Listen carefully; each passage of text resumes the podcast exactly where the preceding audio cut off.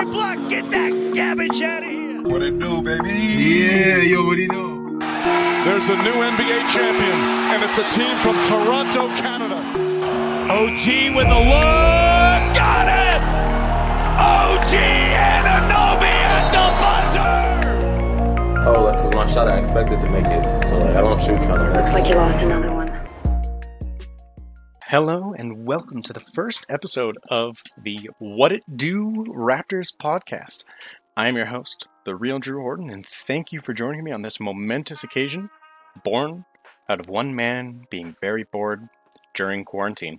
So the Raptors had a fairly quiet free agency, and on paper the team looks to not have quite as much talent as it did last season after losing Serge Ibaka and Marc Gasol, leaving a void at the center position. But I'm here to tell you that everything's going to be okay. This episode is going to be about the Raptors' disrespect in the media, but mostly reasons to be excited for next season. I start with the Raptors' Vegas over under totals over the last nine seasons. In nine years in a row, the Raptors have hit the over on their wins nine times. That's right. In the last nine years, they have hit the over on win total set by the Vegas books nine times. Nine times in a row. And seven of those seasons have been 48 plus wins. In the last five seasons, they have had 50 plus wins, including last season, which was only a 72 game season. They were on pace to have 60 wins. Some disrespect from Vegas? Maybe. The Raptors are a very good regular season team, seem to not quite play up to expectation in the playoffs, apart from last year's championship run, should I say two years ago now. And with the 43.5 win prediction for 72 games in this upcoming season, I think the Raptors could easily get 44 wins. I'd even say that they could get up to 50. They're a solid team. They're likely to run over the bad teams in the West and the East, and they'll they'll compete with anybody on any given night.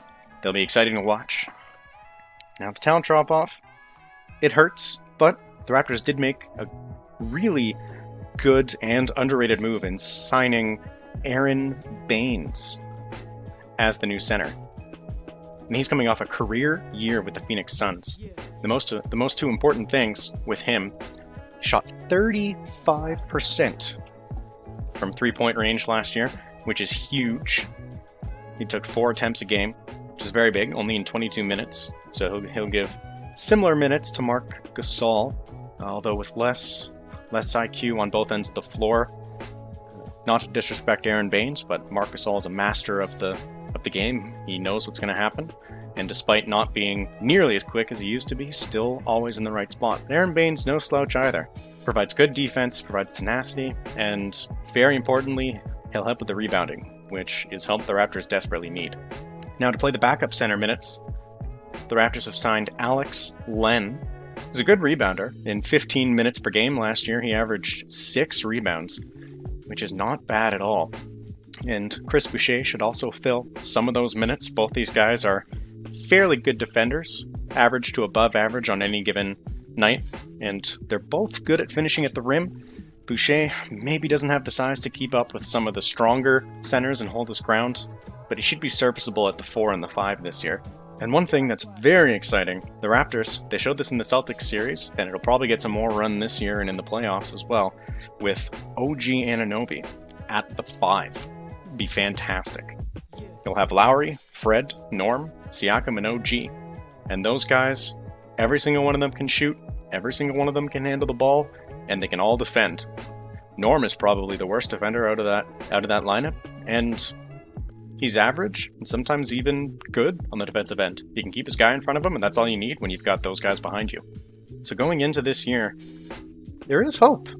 I expect the Raptors to finish around fourth place, and the goal is going to be to win win a playoff series, hopefully host one. Uh, anything after that is is gravy. The East is going to be very tough this year, but the Raptors will be right in that mix in the second tier down below Milwaukee, Boston, and you could include the Nets in there, barring uh, an internal implosion or injuries, which are both a risk with this current Nets team. But let's get to the reasons to be excited. Still have Kyle Lowry, and Kyle Lowry will do what he always does win. His leadership, his basketball IQ, his shooting, his defense, his playmaking, all crucial to the Raptors. Without him, the Raptors don't have a championship. It's that simple. And of course, still got Pascal Siakam. He's going to come back with a vengeance. He's been working hard this offseason, and he'll be back. He'll be back in the All Star game, and he'll lead the Raptors to a very good season. Just have patience. Just wait until the games start. And the three guys that I'm very looking forward to coming back Fred VanVleet off of his new deal. He can improve his, his finishing, but he's a solid man to man defender, smart team defender, lots of steals, lots of deflections, and he's just going to be an all around good player. And Norm, player of the month for what seemed like an entire year as the NBA season stopped and then the world stopped. Norm was averaging 28 points a game during that stretch, which was unreal. And if he can get anywhere near that again, which he can with increased minutes and an increased role this year, then the Raptors will be just fine on offense. And of course, OG Anunoby, the best defender on the Raptors, he showed his handles in the bubble. And Nick Nurse, in an interview this week, has been quoted as saying that he's been very impressed with OG's shot from three point range, from mid range, and his handles, which is fantastic news because OG was already one of the elite three point shooters in the league. Second best on the Raptors. And they're all solid, all these guys, solid defenders, solid shooters to complement Lowry and Siakam. Can't ask for a better closing lineup than that. With Lowry, VanVleet, Norm, Siakam, and OG, that is a tough lineup to beat four times in a seven game series. And the other role players, the two role players that we're going to be talking about, Matt Thomas and Malachi Flynn, should get some minutes this year. Matt Thomas, of course, the rookie last year. Defense not quite up to snuff, but it, it got to about average to slightly below average team defense last year. They usually try to hide him on his own, but his three point shooting, second to none. He might be the best pure shooter apart from the obvious answers like Steph Curry and Damian Lillard. But as a role player, he's essentially our JJ Redick, and that's huge. He spaces the floor even when he's not getting the ball, and if he can hold his own on defense, he's a valuable threat no matter who we're playing. And of course, the new rookie, first round draft pick, taking 29th overall from San Diego State, Malachi Flynn, is having a great year at San Diego State. He's averaging 14 points a game, 4 assists on 36% from 3, 42% overall. And this is a guy who can he can do it he can do a bit of everything. He's great at handling the ball, he's very good in the pick and roll, good at finding his open teammates, he can dribble, he can he can create his own shot, he can catch and shoot. He was the the MWC player of the year and the defensive player of the year. He averaged 1.8 steals per game. And until the NCAA March Madness tournament got canceled, San Diego State was poised to be on a run and surprise some people. They were a dark horse, and they were led by Malachi Flynn.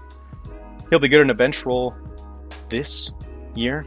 Probably take him a little while to get up, to the Raptors' standards on offense and defense and adjust to the speed of the NBA game. But he could look to make an impact this year. That was one of the reasons they took him. He was a plug and play type guy, and the Raptors need need some of that after after losing a few key contributors. And so he'll be good as point guard on uh, on a bench lineup where Fred VanVleet can play the two, and Fred can look to catch and shoot, which is what he's best at. Malachi Flynn can distribute. So it'll be very interesting to see his growth this year and whether he can be ready for minutes come playoff time. The goal of this offseason was to it was to make space for a max player next season. So it was quiet, but honestly, it was a good offseason. They filled the void at center somewhat. You can't replace both of those guys in Gasol and Ibaka without taking a bit of a hit. But they got the best guy they could for a great deal, which makes space for next year. Realistically, the Raptors are looking to win one playoff series this year, and anything other than that is a bonus. My guess is that we're going to be hosting the 76ers in the first round. I say hosting, but in Tampa Bay. But who knows?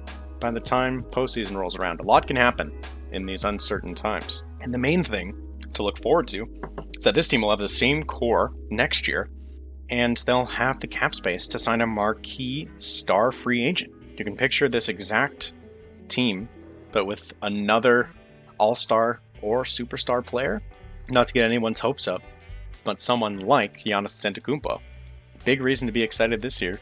This is going to be a preview year of, of next year's Raptors who will be title contenders. So it'll be very interesting to see what we can do. We know exactly how this team looks with one more superstar. Last time we had a superstar, we won the chip. So don't fret. This will not be our year to contend for a title, but it'll be a very interesting year and we'll be better than a lot of people think. And keep in mind that the plans for next year. So don't worry. Just enjoy this year for what it is. It's just nice to have basketball back. Well, thank you for listening. This has been the first episode of the What It Do podcast. This is the real Drew Horton signing off. Peace.